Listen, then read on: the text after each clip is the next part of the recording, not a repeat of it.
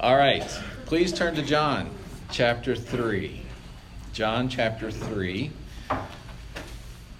One of the um, one of the challenges that Dad and I face every week or so is just how much how much material are we going to cover?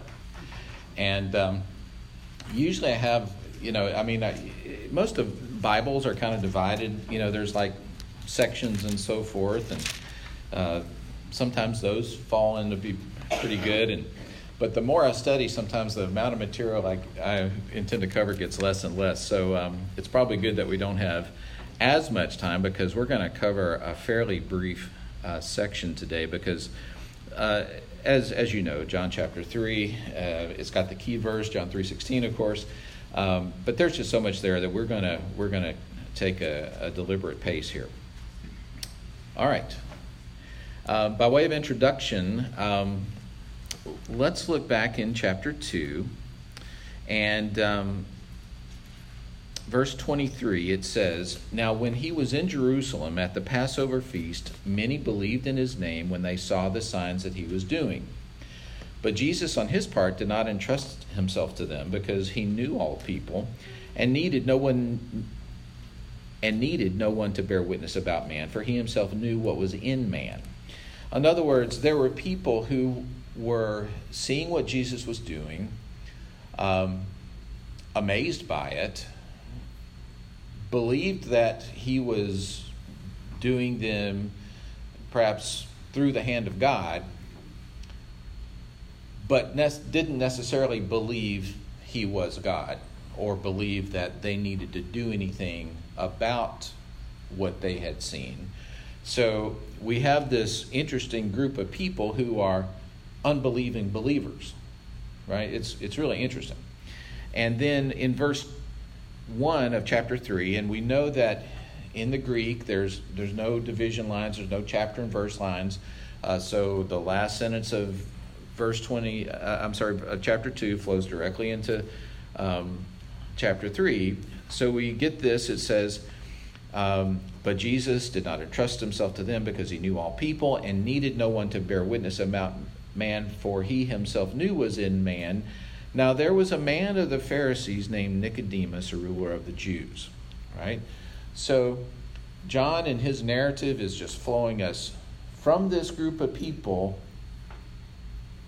right into Nicodemus. This word "now" that is in there, um, the little connecting word, uh, they say can also be translated "but." So here's all these group of people who believed, but they didn't fully believe, and so forth.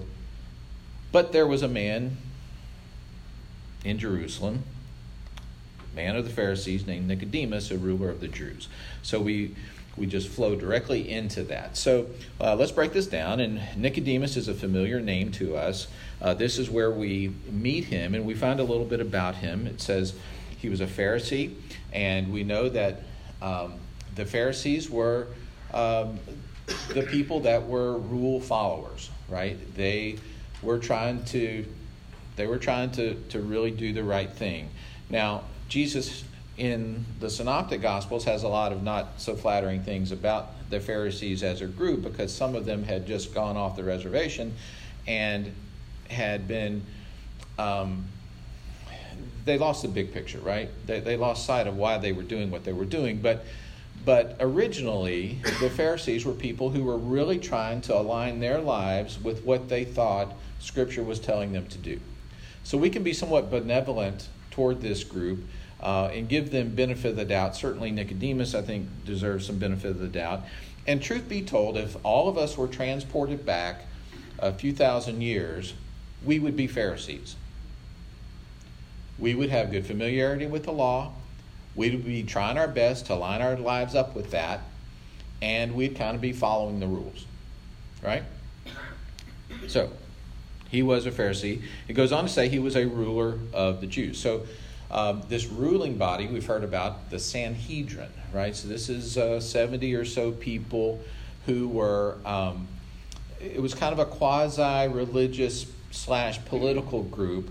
So they were charged with kind of dispensing religious justice, so to speak. So when Rome took over, they became the de facto representatives to kind of keep the general peace as well. Um, you know, just keep things locally okay, and then if things needed to be escalated to the Romans, they would. So they had this, this um, uh, role. We hear about Nicodemus uh, in this chapter and in a couple other places in John, um, and we'll get to those later, and, and, and you'll uh, recognize some of those as well. It says in verse two, this man came to Jesus by night and said to him, Rabbi, we know that you are a teacher come from God, for no one can do these signs that you do unless God is with him. So, uh, just to comment on a few of these things. Um, so he comes to Jesus, right? He comes to Jesus for some more conversation. Um, he's seen the signs like everybody else, and he's interested enough to want to find out more. Now we see this pronoun, it says, we know that you are a teacher. So we don't know really, is he an envoy from the Sanhedrin sent to scope out Jesus and find out what's up with him? Or we don't know if he's just personally interested, or somewhere in between. Maybe there are some people that are sympathetic to what they've been seeing Jesus do, and, and maybe Nicodemus is representative of some small core of the Sanhedrin, and, and, and that's what he's referring to. Or another possibility that's been put out there is, just like Jesus was a rabbi and had disciples who followed him around, Nicodemus was also a rabbi and he had people that followed him around. So maybe um, maybe he's got some of his underlings that are following along, and, and that's what he means by we. But we don't really know. But I will say that some commentators have toyed with the idea that Nicodemus may not have been a real person, that he was just kind of a, a uh, kind of a made-up figure that John was using to tell the story. Uh, that doesn't really make sense to me. It seems like he was a real person, and when Jesus puts some questions to him later, I think we can feel pretty confident that he was a real person. Um, some people have brought up this thing, uh, he came to him by night. And, of course, theologians love to speculate about these things. What does that mean when he's saying he came by night? Uh, does that mean that he was a little embarrassed to go talk to Jesus? He didn't want the rest of the Sanhedrin to know about him? Is that why he came by night? Uh, some people say, well, you know, the days are busy. He had his own responsibilities. He got off work. And um, now he had some time. And he wanted some uninterrupted time with Jesus, and goes and finds him out, and you know, so they have this evening chat, perhaps on the roof of, you know, some uh, house there in Jerusalem. Um, some people have brought up the point that in various points throughout John, this concept of being in the dark or being of the night is um, referring to kind of spiritual darkness. Um, is is it, you know, was is, is John saying, well, at this point Nicodemus was Uh, spiritually unenlightened? Uh, again, this is all speculation. Um, I, I kind of like the commentators who say, eh, John just put it in there because that's the way it was, and it doesn't necessarily mean anything big. Uh, I kind of, I don't know, that just kind of rang true to me. Uh, sometimes we uh, can overread these, these things. Um, anyway, he says, Rabbi, we know that you are a teacher come from God, for no one can do these signs that you do. So rabbi was a term of respect. So there were different schools of theology, right? Um, and just like, you know, if you ever hear a bunch of pastors, you know, the first thing they do is kind of start to compare credentials. Where'd you go to school? Where'd you go to seminary? You know, all this sort of stuff. You kind of find out what team you're on and all that sort of stuff.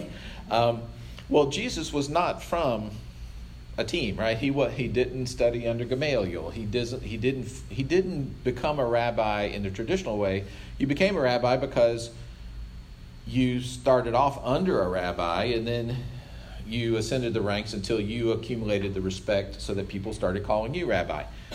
Jesus kind of, you know, came from the backside of nowhere and was just identified as rabbi. So he didn't have the pedigree.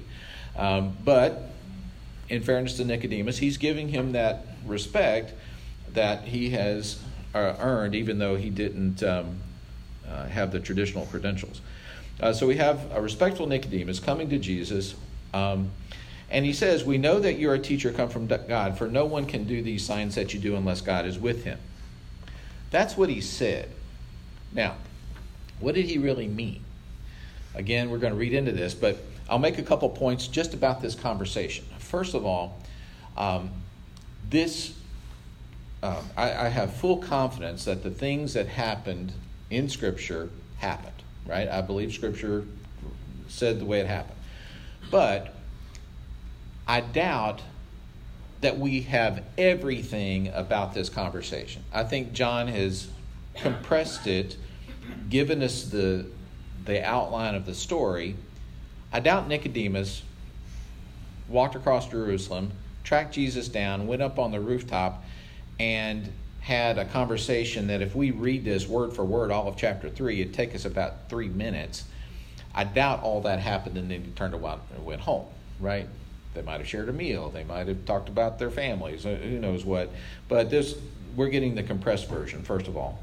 But when he says, we know that you're a teacher, come from God, blah, blah, blah, what he's really asking is, who are you?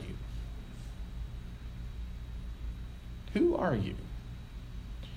I know you come from God, but what do we do with you? How how am I supposed to understand what you're doing and so forth? Well, Jesus cuts right to it and just hones in on Nicodemus personally. Verse three, Jesus says, truly, truly, I say to you. So there's this, um, this when they say truly, truly, uh, that's like, hey, pay attention. What I'm fixing to say is like, you know, this is important. Uh, this is this is the real story here. Um, this is a this is an emphasis thing to say. I'm going to lay it out for you, since you brought it up. Here is the deal. Truly, truly, I say to you, unless one is born again, he cannot see the kingdom of God. Wow. So that's maybe a little to take somebody aback. Here he is, a rabbi coming with respect, and Jesus basically says, uh, you're not there yet. As a Pharisee, this concept of the kingdom of God uh, in the Old Testament, which is that was their Bible, right? Um, when they thought, talked about participating in the kingdom of God, Or, or seeing the kingdom of God, they meant that they were going to partake of those blessings. You know, it's all part of being in the right family. God's chosen people, I'm a Jew. God's chosen people are going to inherit the blessings of the kingdom. I'm in. That was, that was what they thought. Jesus is saying, no. Unless one is born again, he cannot see the kingdom of God. Uh, this seeing the kingdom of God, that's what that meant, participating in those blessings. Jesus is saying, no, unless you're born again, you cannot see that. I'll come back to this word again, and some of your study Bibles may make a point of this as well. Nicodemus goes with that thought, and he says, how can a man be born when he is old? Can he enter a second time into his mother's womb and be born? In other words, Nicodemus takes this very literally and says, I don't, I, I don't, I, basically saying, I don't know what you're talking about. This doesn't make sense to me. Uh, are you saying I'm going to go back inside my mom and get born again? What? I don't get that.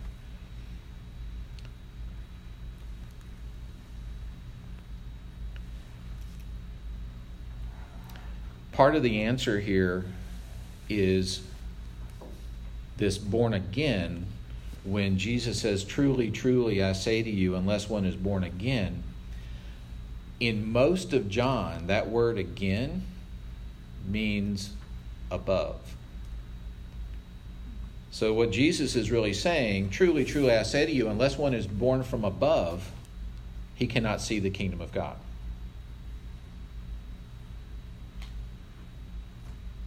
But Nicodemus takes the alternative way of interpreting it, because the, the word can mean both things, and he makes it very concrete, this concept of being reborn.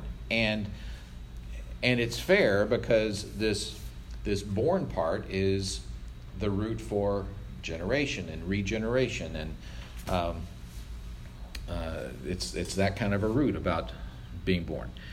So he goes on in verse five and says, again, truly, truly, I say to you, unless one is born of water and the Spirit, he cannot enter the kingdom of God. So most translations that we tend to use, my English Standard Version, the New American Standard Version, the N I V, they sneak this little article in here in the English that's really not there. And it's in front of the word Spirit. Where my Bible says, truly, truly, unless one is born of water and the Spirit, it really means unless one is born of water and Spirit. And so people have tried to figure out, what does it mean, born of water and born of Spirit? I got to tell you, until I did my study today, I assumed that meant unless one is born naturally, and the water thing I'm picturing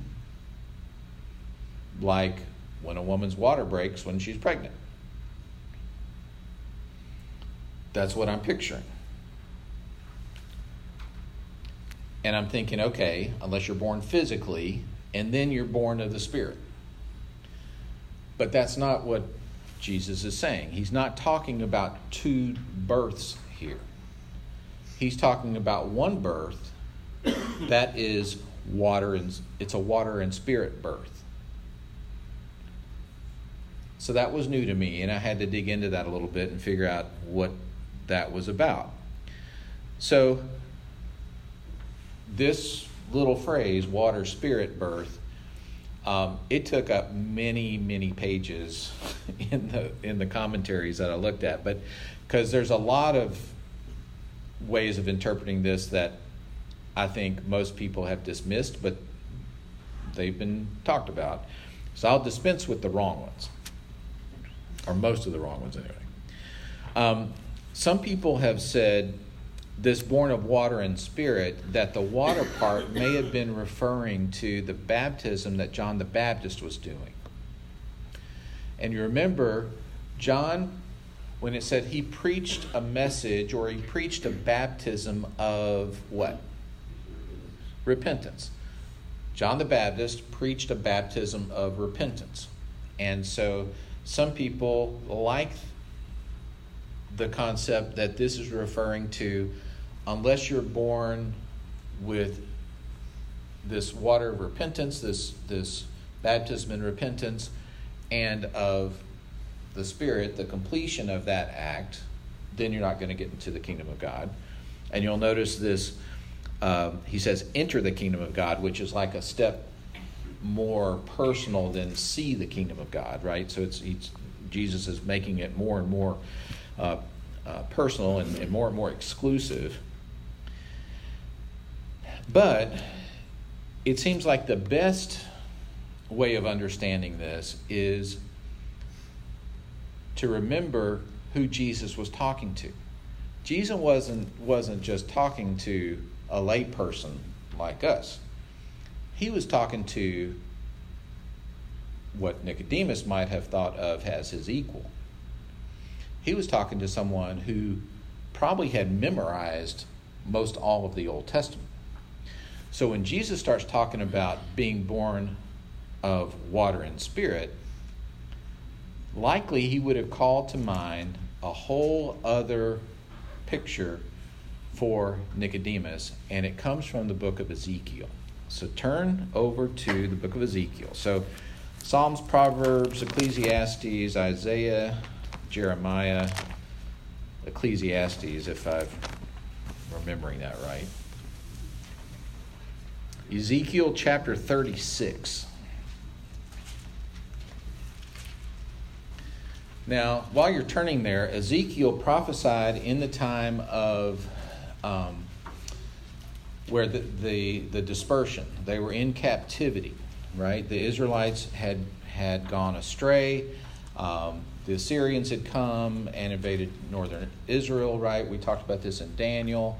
Um, the Babylonians had come, and Persians and all that. So, so this is like Babylonian times. Um, the people that Ezekiel are writing to are are hanging out with Nebuchadnezzar in Babylon. Um, and this is a group that he's talking to. So he's talking to a group of people who have misbehaved, to put it mildly, are dispersed, are cut off from their homeland, and we're going to find out that God is going to put things aright. So in Ezekiel chapter thirty-six, starting at verse twenty-two, and God says to Ezekiel, he says, "Therefore say to the house of Israel, thus says the Lord God, it's not for your sake, O house of Israel, that I'm about to act, but for the sake of my holy name, which you have profaned among the nations to which you came." In other words, you know, regardless of what I think about y'all, I'm doing this because you carry my name, because I've been associated with you. I'm going to do this for for my holy name. And we know that ultimately, in case we forget, all these things and questions and the stuff that go on in the world, the injustices that we see and everything, uh, when God sets everything right, it's because he gets the glory of setting all this mess right, right? And all of our suffering and all the, the suffering of all these other people, we feel for it, but ultimately it's not about us, it's about him. And this is an example of that. Verse twenty-three says it again, "And I will vindicate the holiness of my great name, which has been profaned among the nations, and which you have profaned among them. And the nations will know that I am the Lord, declares the Lord God, when through you I vindicate my holiness before their eyes." In other words, because you have profaned my name, but when I fix y'all, then that's going to be put aright. He says in verse twenty-four, "I will take you from the nations and gather you from all the countries and bring you into your own land. I will," here we go, "I will sprinkle clean water on you, and you shall be clean from all your uncleanness, and from all your idols I will cleanse you, cleanse you. And I will give you a new heart and a new spirit I will put within you. I will remove the heart of stone from your flesh and give you a heart of flesh, and I will put my spirit within you and cause you to walk in my statutes and be careful to obey my rules. You shall dwell in the land that I give to your fathers, and you shall be my people, and I will be your God." So here we have God saying, I'm going to cleanse you, and I'm going to put my spirit in you. So going back to John, now this kind of starts to make sense, right? Jesus is talking to a rabbi who full well knows Ezekiel, and he says, you need a water spirit birth. You need cleansing and a new spirit. You need cleansing and a new heart. You need cleansing and not a heart of stone, but a heart of flesh. A beating, warm, responsive heart. That's what he's telling Nicodemus. And this is, you know, he's going to do this throughout the book, where there are institutions currently in place, religious institutions, that he's just going to drop a bomb in the middle of it and saying, it's not good enough. And that's what he's telling Nicodemus. He doesn't, he doesn't make it explicit in this passage, but basically saying, I know you're a ruler, I know you're a rabbi, I know you're on the Sanhedrin, I know you're coming and you've got questions, but in spite of all that, in spite of the fact that you're a Jew, what you've done is not good enough. You're not going to enter the kingdom. You're not going to see the kingdom. You're not going to participate in the kingdom unless you've got a water spirit birth. Unless you're cleansed and put back in right relationship with God, and you have been rebellious and far from God, just like your ancestors who were in Babylon. Babylon. This has to have been sobering for Nicodemus. And he goes on in verse six, and he says, that which is born of flesh is flesh, and that which is born of spirit is spirit. So he's making the point that I'm not talking about you going back into your mother's womb and be born. I'm talking about something totally, totally different. This water spirit birth, this born of water and the spirit, the concept of that applying to one birth instead of two took me a while. It wasn't how I had been reading it all along, but the more I've more I played with that term or that phrase, it starts to make more sense. And and we kind of do this too, right? When we say, there he was, flesh and bone. We're not talking about two th- two entities, are we? We're not talking about a skeleton and a pile of muscles. We're talking about one person with both of those things. And in the same way we use flesh and bone, Jesus is saying water spirit. I put one little line through the word "the" in my Bible uh, just to remind me that unless one is born of water and spirit, to remind myself that those things go together. Verse seven, do not marvel that I said to you, you must be born again. And he's really trying to open his eyes here. And he says in verse eight, the wind blows where it wishes, and you hear its sound, but you do not know where it comes from or where it goes. So it is with everyone who is born of the Spirit.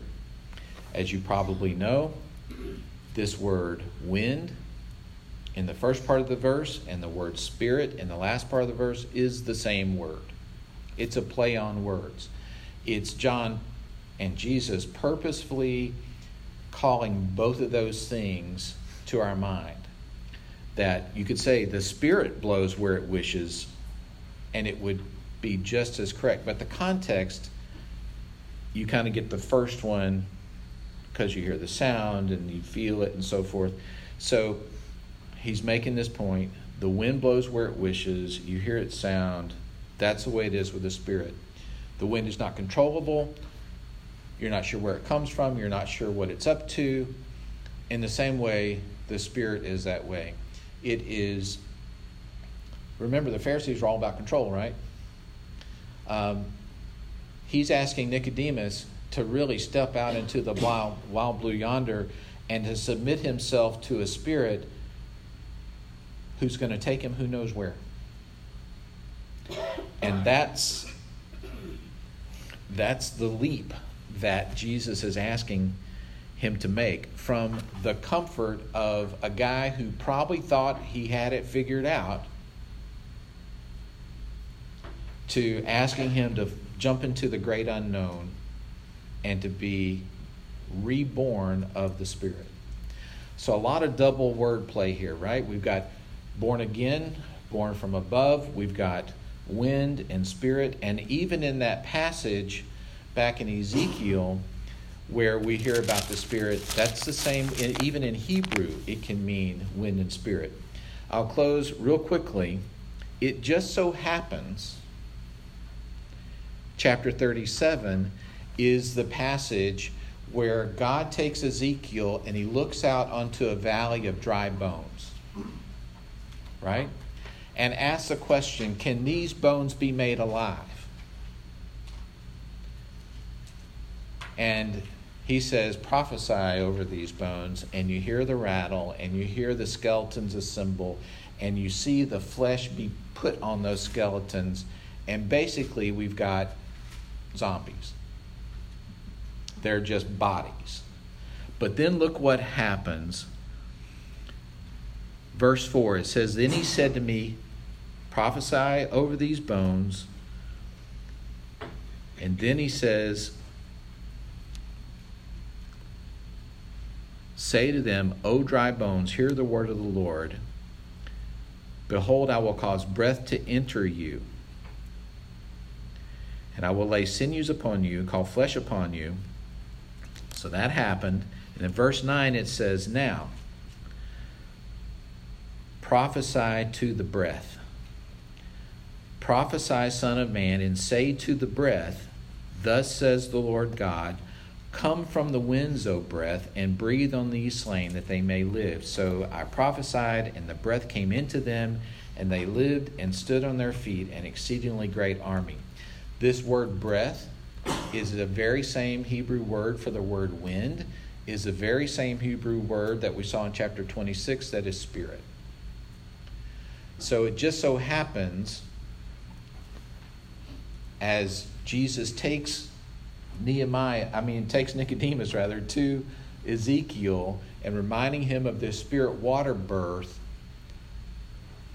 and then his very next statement, he's talking about the wind and the spirit, and it just so happens that's the very next chapter in Ezekiel, talking about these bodies were just bodies until the spirit came into them, and then they were alive. Pretty cool stuff, I think. Quick comments. Well, I'd like to read uh, John MacArthur's uh, comments on born of the water and spirit real brief. Sure. But he says, thus Jesus made reference to the spiritual warranty of purification of the soul accomplished by the Holy Spirit through the Word of God at the moment of salvation. Yep. Nice. Kind of summarizes what mm-hmm. you said. Absolutely. All right, let's pray. Father, we thank you so much that through Jesus we can be born from above. We are so grateful. In his name I pray. Amen. Thanks, everybody.